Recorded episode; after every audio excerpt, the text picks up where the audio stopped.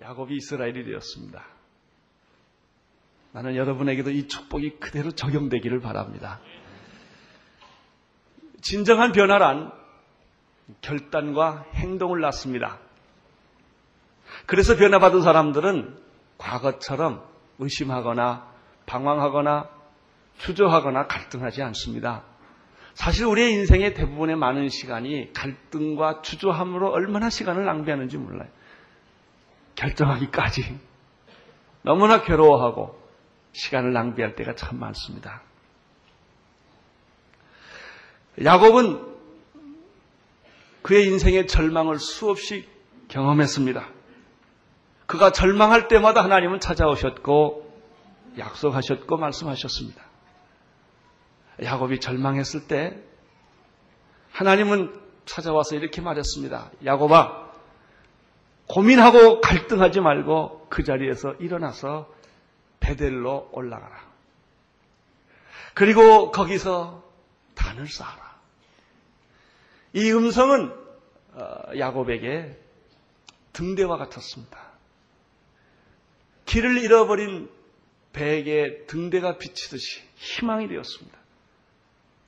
야곱은 주저하지 않고 더 이상 방황하지 않고 과거를 돌아보지 않고 현실의 고난에 억눌려 있지 않고 그는 가족들과 함께 일어나서 베델로 올라갑니다. 결단과 행동이 있었습니다. 나는 오늘 여러분에게도 삶의 결단과 행동이 있기를 바랍니다. 창석이 35장 10 35장 6절, 7절을 함께 읽으심으로 시작하겠습니다. 6절, 7절입니다. 시작. 야곱과 그와 함께한 모든 사람이 가나안 땅 루스 곧 베델에 이르고 그가 거기서 단을 쌓고 그것을 엘 베델이라 불렀으니 이는 그 형의 낯을 피할 때에 하나님이 그에게 거기서 나타나셨습니다. 저는 이 5절 6절에 보면 이런 말이 생각이 납니다. 순종보다 더 위대한 믿음이 없다. 믿음의 최대 표현은 순종이다. 그렇습니다. 깨달았으면 결단하고 순종하셔야 합니다. 야곱은 하나님의 음성을 듣고 주저하지 않고 가족들을 데리고 베델로 올라갑니다. 그리고 거기서 그가 약속의 하나님을 만납니다. 그리고 너무나 감격스러워서 그 자리를 엘 베델이라고 불렀습니다. 베델의 하나님. 야곱은 베델의 하나님을 만났습니다. 사람은 누구나 완전하지 않습니다. 아마 죽을 때까지 완전하지 않을 것입니다. 실수도 있고 허물도 있기 마련입니다.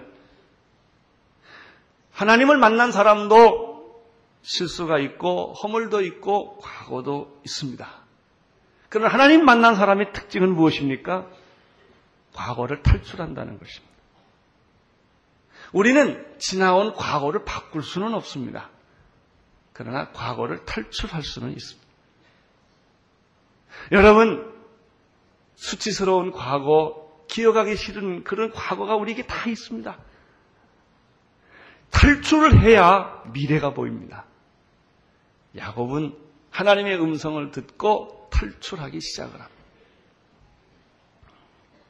사랑하는 성도 여러분, 과거에 너무 연연하지 마십시오. 여러분의 어리석음과 실수와 허물 때문에 여러분을 너무 괴롭히지 마십시오. 과거는 지나가게 하십시오. 잊어버리십시오. 십자가의 몹을 박으십시오. 지금 우리에게 필요한 것은 과거를 묵상하는 것이 아니라 현재를 탈출하는 것이며 미래를 바라보는 것입니다. 왜냐하면 하나님은 우리에게 밝은 미래를 계획하고 계시기 때문에 그렇습니다. 이 미래가 얼마나 밝으냐 하면요. 천국처럼 밝아요. 결국 하나님 우리가 죽으면 천국으로 이끌어 가시기 때문에 그런 것입니다. 이만큼 밝은 것입니다. 야곱은 하나님의 음성을 듣고 마음의 결단을 하고 의심을 떨쳐버리고 주저하고 방황하던 것을 떨쳐버리고 배들로 올라가면서부터 그의 마음에 여유가 생겼습니다. 믿음을 가진 사람은 여유가 있습니다. 죽음 앞에서도 여유가 있고 실패 앞에서도 여유가 있고 자기의 허물과 잘못 앞에서도 여유를 갖습니다. 그는 자기를 그처럼 아끼고 돌보아 주었던 어머니 리브가의 유모까지 돌보는 여유가 있었습니다. 사실 어머니 돌보기도 급한데 유모까지 돌보는 거 쉬운 일이 아닙니다. 그런데 야곱이 그런 마음이 생긴 것입니다. 8절을 보십시오. 8절 시작 리브가의 유모 드보라가 죽음에 그를 베델 아래서 상수나무의 밑에 장사하고 그 나무 이름을 야론 바굿이라 불렀더라. 리브가의 죽음에 대해서 성경은 기록하고 있지 않습니다. 아마 리브가의 유모가 죽었다는 걸 보면 리브가는 미, 미, 미, 먼저 죽지 돌아가시지 않았나 생각을 합니다. 그리고 그 유모가 남았는데 야곱이 이 리브가의 유모를 끝까지 죽을 때까지 돌보는 거예요. 8절의 기록이 그거예요. 그리고 유, 어, 두보라가 죽을 때 굉장히 마음이 슬퍼요. 그리고 정성스럽게 그분의 시신을 상수리 나무 안에 장례를 치루어 드리고 그 나무 이름을 알론바굿이라고 그랬는데 이게 뭐냐 통한의 상수리 나무란 뜻이에요. 너무 슬프다는 거죠. 우리는 여기서 야곱이 성숙해져 있음을 발견합니다. 성숙이란 무엇입니까? 돌보지 않아도 되는 사람을 돌보는 것이 성숙입니다. 미숙은 무엇입니까? 중요한 사람만 골라가서 사귀고 그 사람을 돌보는 거예요. 자기한테 이익을 줄 사람, 자기가 만나서 자기 이름이 올라갈 사람만 사귀는 사람들이에요. 그러나 성숙한 사람은 돌보지 않아도 되고 무시해도 되는 사람까지 마음을 써주고 돌보는 것은 성숙한 사람. 마음에 여유가 있는 사람. 나는 여러분이 그런 사람이 되기를 바랍니다. 하찮은 사람들, 가치 없는 사람들. 이런 사람들까지 사랑과 애정을 쏟을 수 있고 그들의 죽음을 장례식을 쳐드리고 그리고 눈물을 흘려줄 수 있는 사람. 야곱이 8절에 보면 그런 사람으로 변신한 거예요. 내 주변에요, 하찮은 사람들 참 많습니다. 여러분을 위해서 일하는 사람들이 그런 사람들일 거예요. 해고시켜도 되고, 관심을 안 가져도 되는 사람들 많습니다.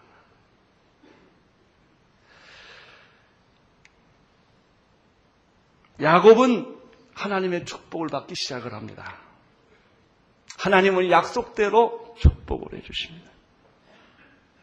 하나님은 공수표 떼시는 분이 아니십니다. 그가 하신 말씀은 반드시 이루어 주십니다. 그래서 우리는 성경을 읽습니다. 저는 성경의 모든 약속이 주님 오실 때까지 다 이루어질 것을 믿습니다. 9절, 10절을 보십시오. 9절, 10절. 시작.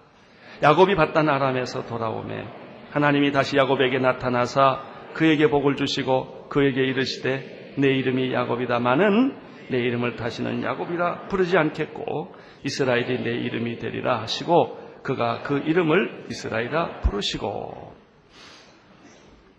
야곱에게는 인생의 가장 어둡고 절망적인 때가 있었습니다.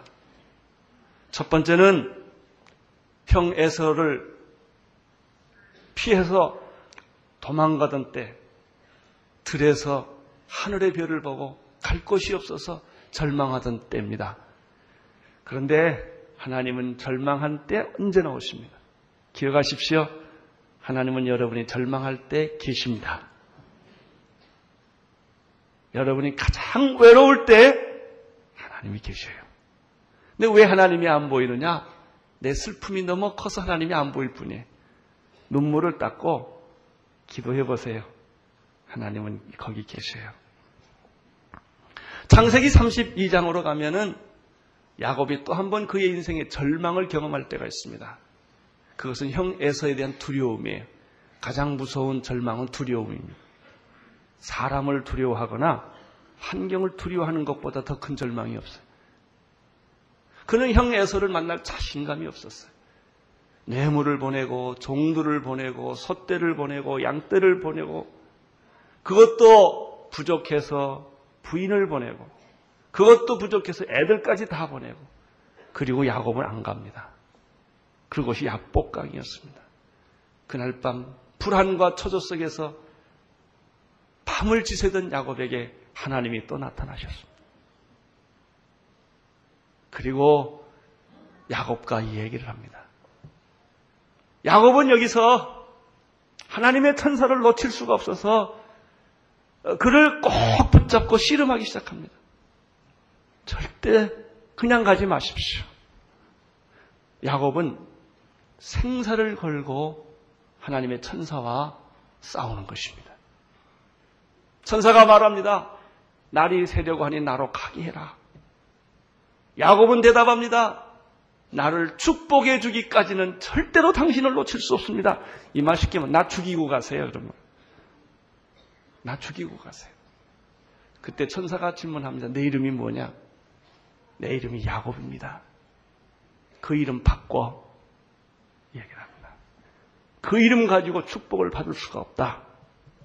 내 이름을 바꾸기 전까지는 너는 축복이 없다. 야곱이라는 말을 쓰지 마라. 그리고 내가 너에게 새 이름을 하나 주겠다. 이스라엘이다. 예, 이런 얘기가 창세기 32장에 나옵니다. 그런데 32장에 나왔던 그 사건, 그래서 야곱은 그 말을 듣고 모든 불안에서 해방을 받습니다. 그런데 오늘 35장에서 하나님은 그 사건을 다시 상기시키십니다. 여기서 여러분 깨닫는 건 뭐 없습니까? 하나님은 말씀하시면 반드시 이루신다. 공수표 한 때입니다.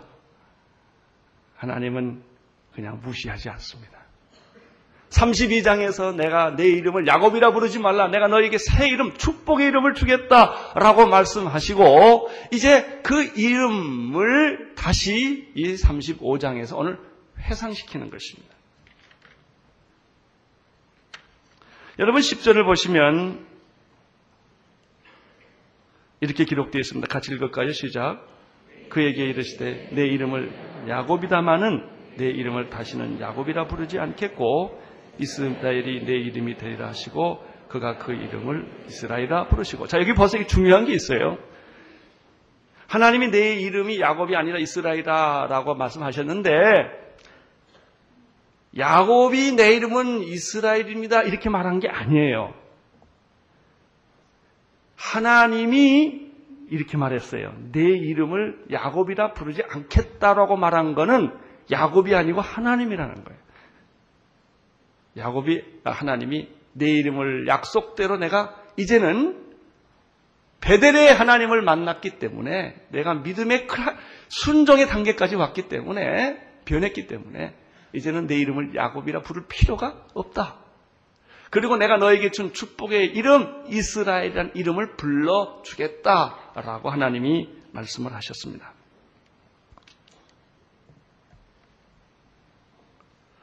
야곱이라는 이름은 뭘까요? 그 부모가 지어준 이름이에요. 자라면서 친구들이 불러줬던 이름이에요.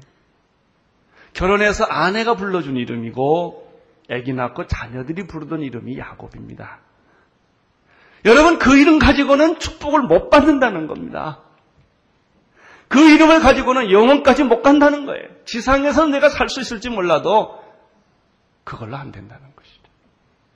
여러분 다 이름 있지요. 부모가 지어줬죠. 그리고 그 이름을 지금까지 부르고 살아왔어요. 그 이름 가지고는 구원을 못 받는다는 거예요. 하나님이 주시는 축복된 영원한 이름을 받아야 구원이 이루어진다는 것이죠.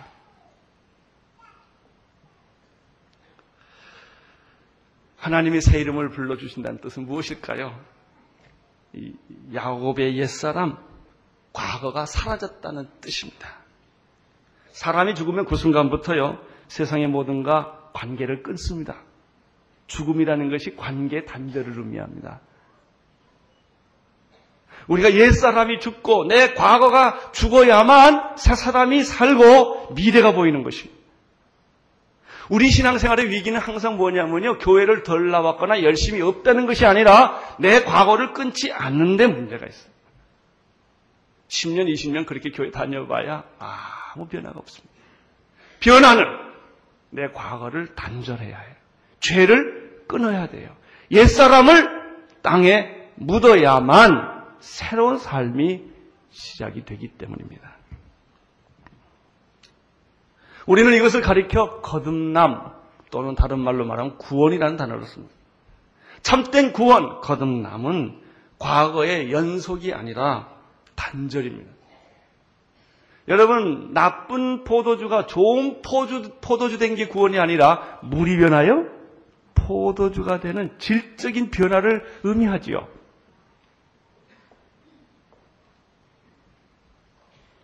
사랑하는 성도 여러분, 교회 오래 다닌 거 자랑하지 마세요. 오늘 이 시간에 우리가 정말 변하고 하나님의 은혜 가운데 들어가려고 하면 우리의 옛사람이 죽어야 하고 우리 옛 성품이 십자가에 못 박혀야 하고 그리고 상처투성이었던 나의 과거가 단절돼요. 그래야 새로운 미래가 시작이 됩니다. 하나님은 야곱에게 새 이름 이스라엘을 주셨습니다. 그리고 해석까지 해줬어요. 이스라엘이라는 뜻은 내가 하나님과 싸워 이겼다라는 뜻이다 그랬어요. 오해하지 마십시오. 야곱이 하나님을 이긴 게 아니라 하나님께 인정받았다는 뜻입니다. 네. 인정받았다. 이제 하나님의 통치 안에 들어가게 되었다 하는 뜻입니다. 야곱은 천사와 밤새도록 싸우면서도 하나님 내가 하나님께 인정받지 못하고서는 못 살겠습니다. 이런 뜻입니다. 사람이 살면서 제일 힘든 게 인정받지 못하는 거예요. 자식이 부모한테 인정 못 받으면 비참해집니다. 아내가 남편에게 인정 못 받으면 비참해집니다. 그, 그건 결혼, 결혼 생활이 그렇게 비참할 수가 없어요. 남편이 아내에게 인정 못 받아도 비참해요. 무엇보다도 죄인이 하나님 앞에 인정 못 받으면 구원이 없습니다. 하나님 인정해 주십시오. 그래서 하나님이 내가 너를 인정한다. 라는 얘기가 이스라엘이란 뜻이에요. 나는 여러분들이 하나님으로부터 인정받은, 구원받은 백성인 것을 믿습니다. 다른 사람들을 인정해 주세요. 격려해 주세요. 축복해 주세요. 그것이 다 그들은에게로 돌아오는 것입니다. 10절 제일 끝부분에 보면 어, 이런 말씀이 있습니다. 그가 한번 같이 읽을까요? 그가 그의 이름을 이스라엘이라 부르시고 라는 말이 나오는데요. 야곱이 스스로 야곱으로 불렀다는 말이 아니죠. 하나님이 야곱 이라는 말을 부르지 않겠다고 하신 거예요. 새 이름을 불러주셨습니다. 어떤 사람은요, 부모가 자기한테 지어준 이름이 일제시대 때 지어져가지고 너무 그게 그냥 부르기 창피하고 그래가지고 어렸을 때는 못 바꾸고 이제 나이가 들면 이름을 장명서 가서 바꿔요. 아, 이름 바꾸면 뭐 좀 행운이 올까봐. 왜냐하면 내가 하는 일이 맨날 안 되니까 이름 좀 바꾸면 뭐 잘 될까봐 그래가지고 이름 바꿔요. 이름 바꾼다고 잘 됩니까? 아니에요. 또 예수 믿는 사람도 이름 바꾸더라고요. 무슨 Johnny니, 뭐 Joshua니, 뭐 Paul이니 이렇게 Christian name을 좋아서 붙이는데 그 동기는 참 좋은 것입니다만은 그렇게 내가 이름 바꾼다고 내가 변하나요? 안 그래요. 캐토릭 사람들은 아, 성인의 이름을 따서 뭐 그 이름 부르기도 이렇게 해요. 근데 여러분 이름 바꾸는 건 좋아요. 좋은데 오늘 이 메시지를 찾아야 돼요. 하나님이 이름 바꿔줘야 돼요. 내가 바꾼 건 100번 바꿔봐야 소용없는 짓이요. 하나님이 내 이름이 아브라함이 아니고 아브라함이다. 사례가 아니고 사라다. 사울이 아니고 바울이다. 베드로가 아니고 개바라. 이렇게 예수님이 직접 이름을 고쳐주시는 거예요. 그렇습니다. 예수님은 오늘 우리들에게 여러분의 이름을 고쳐주기를 원하세요. 여러분은 죄인이 아니라 의인이다. 여러분은 마귀 자식이 아니라 천국 백성이요 하나님의 자녀라고 하나님은 신분과 위치와 이름을 바꿔주신 것입니다. 너는 내 아들이야. 너는 천국의 상속자야. 구약에서는 그것을 이스라엘 그랬습니다. 그렇습니다. 우리는 그리스도인으로 부름받은 사람들입니다. 다 이름 바꾼 것을 믿으시기를 바랍니다. 축복도 이미 우리에게 주어진 것을 믿으시기를 바랍니다. 11절, 12절, 13절을 보십시오. 시작. 그에게 이르시되 나는 전능한 하나님이다. 생육하고 번성하라. 국민과 많은 국민이 내게서 나고 왕들이 내 허리에서 나오리라. 내가 아브람과 이삭에게 준 땅을 내게 주고 내가 내 후손에게 그 땅을 주리라고 하시고 하나님이 그와 말씀하시던 거기서 그를 떠나 올라가시는즉 나는 내 이름을 야곱이라 부르지 않겠다. 하나님 하시는 말씀이에요. 이제 내 이름을 나는 이스라엘로 부르겠다. 하나님의 축복은 이름에서 시작되었어요. 그래서 하나님의 이름이 참 중요하고요. 예수의 이름이 구원이에요. 누구든지 주의 이름을 부르는 자는 구원을 얻으리라 그랬습니다. 그 하나님이 이렇게 자기를 설명합니다. 내 이름을 바꾸어 주고 새 이름을 주고 새 축복을 주고 새 미래를 약속한 나는 어떤 하나님인가? 여기서 세 가지로 이야기합니다. 첫째는 전능한 하나님이다. 우리 하나님은 전능하신 분이십니다. 여러분, 능력 없는 사람이 약속하면 약속은 좋은데 장밋빛 약속인데 능력이 있어야죠. 능력이 있어야 돼요. 하나님은 우리의 구원을 약속하셨지만 그분은 능력의 하나님이십니다. 전능한 하나님이십니다. 불가능이 없다는 얘기요. 부족함이 없다는 이야기입니다. 우리 하나님의 능력은 완전하고 영원하다는 뜻입니다. 우리 하나님은 실수가 없고 후회가 없다는 뜻입니다. 그 하나님을 신뢰하십시오. 믿으십시오. 두 번째, 이렇게 말했습니다. 나는 전능한 하나님이다. 생육하고 번성하라. 하나님은 어떤 분이신가? 우리에게 생육하고 번성하라고 명령하시는 하나님이시다. 말라 죽어라. 이렇게 고민하다가 저주받아라. 이렇게 하시는 분 하나님이 아니라는 것입니다. 사랑하는 성도 여러분, 여러분에게 생육하고 번성하는 축복 있기를 바랍니다. 풍성한 삶이 여러분에게 있게 되기를 바랍니다. 우리 하나님이 이렇게 말했습니다. 너는 생육하고 번성하라. 건강하라. 회복되어라. 축복이 있을지어다. 다 같은 말이에요. 너희 자녀들이 잘 될지어다. 하늘의 별처럼 바다의 모래알처럼 잘 될지어다. 이렇게 축복하시는 분이 하나님이십니다. 나는 여러분들이 야단치는 하나님은 조금만 생각하시고 용서하시는 하나님 더 크게 보이기를 바랍니다. 하나님은 잘못하면 물론 야, 야단은 치세요. 그렇지만 하나님은 용서가 더 크신 분이에요. 사랑이 더 크신 분이십니다. 생육하고 번성하라. 나는 이것이 모든 분야에 다 적용되기를 바랍니다. 여러분의 기업이 다 생육하고 번성하는 축복이 있기를 바랍니다. 나는 여러분의 건강과 가정과 자녀들에게 이런 축복이 있게 되기를 바랍니다. 왜 하나님이 그렇게 말씀하셨어요? 나는 전능한 하나님이라 첫째. 두 번째는 생육하고 번성하라. 세 번째는 하나님은 어떤 분이신가? 국민과 많은 국민이 내게서 나고 왕들이 내 허리에서 나오리라. 내가 아브라함과 이삭에 준 땅을 내게 주고 내가 내 후손에게도 그 땅을 주리라. 이렇게 말씀하신 하나님의 이 말은 무슨 말일까? 약속을 꼭 지키시는 하나님. 여러분, 우리 하나님은 약속을 지키시는 분이십니다. 반드시 지키십니다. 하나님의 약속을 까먹지 않고 공수표 떼지 않으시는 분이십니다. 하나님은 아브라함에게 창세기 12장 2절에서 이렇게 말했습니다. 내가 너로 큰 민족을 이루고 내게 복을 주어 내 이름을 창대케 하리니 너는 복의 근원이 될지라. 이 아브라함의 약속의 언약이 약속하신 그 언약이 이삭에게로 갔고 지금 야곱에게로 갈 차례인데 야곱이 축복받을 만한 그릇이 아니에요. 그래서 야곱이 축복받을 그릇 될 때까지 하나님은 야곱을 흔들고 고난을 주고 역경을 주어서라도 하나님은 축복의 그릇을 만드시고 그 약속을 성취하셨어요. 할렐루야. 이런 논리에서 보면요.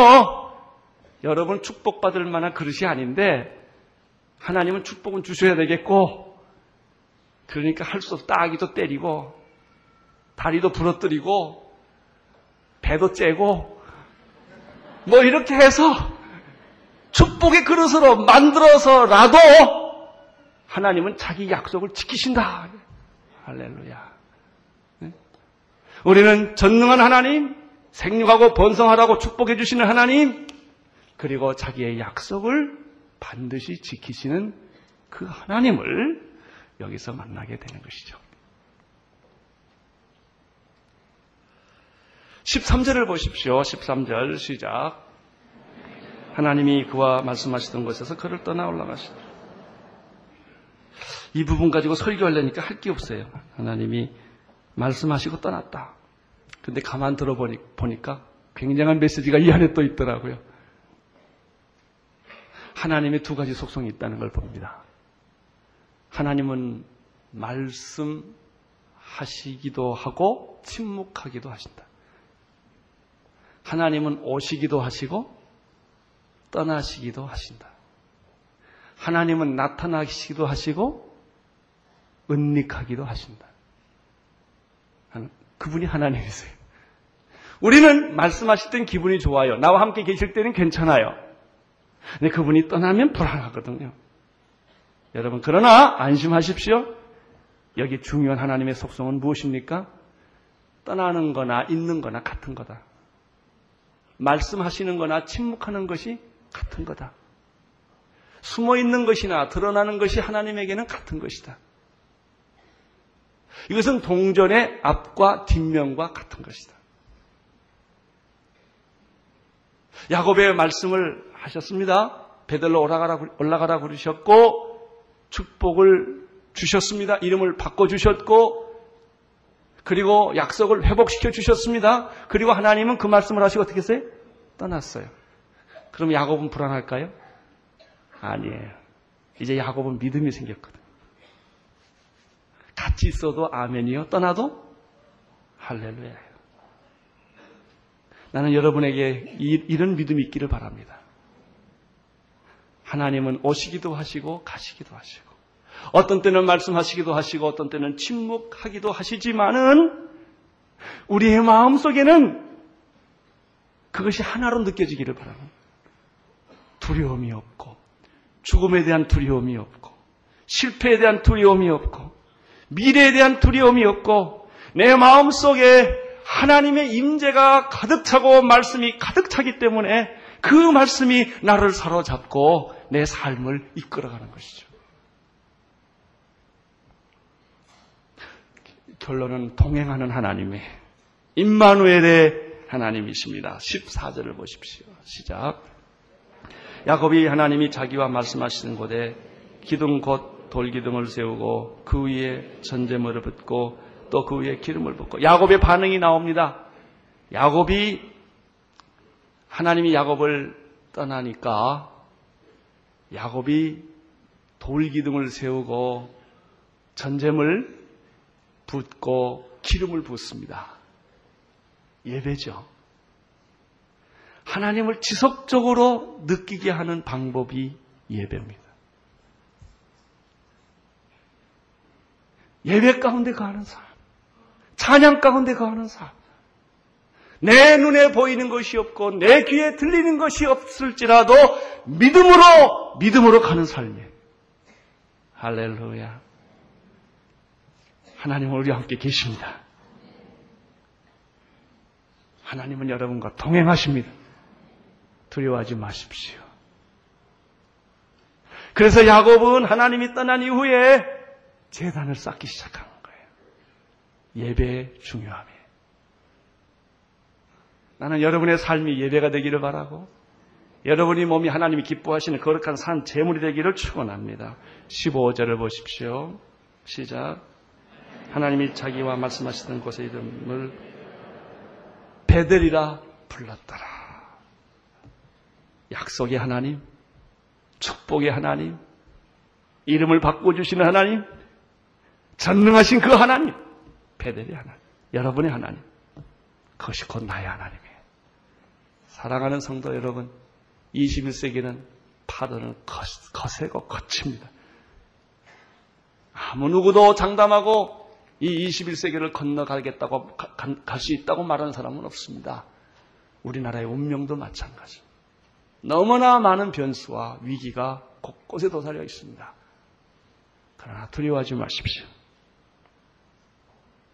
베델의 하나님은 우리의 하나님이십니다. 우리 민족의 하나님이시고 역사를 변화시킬 하나님이십니다. 기도하겠습니다. 하나님 아버지, 야곱이 이스라엘을 변한 것처럼 우리의 삶도 오늘 변화되는 축복을 허락하여 주시고 성경에서 약속한 모든 축복이 우리의 가정과 자녀들에게 임하게 하여 주옵소서. 예수님의 이름으로 기도합니다. 아멘.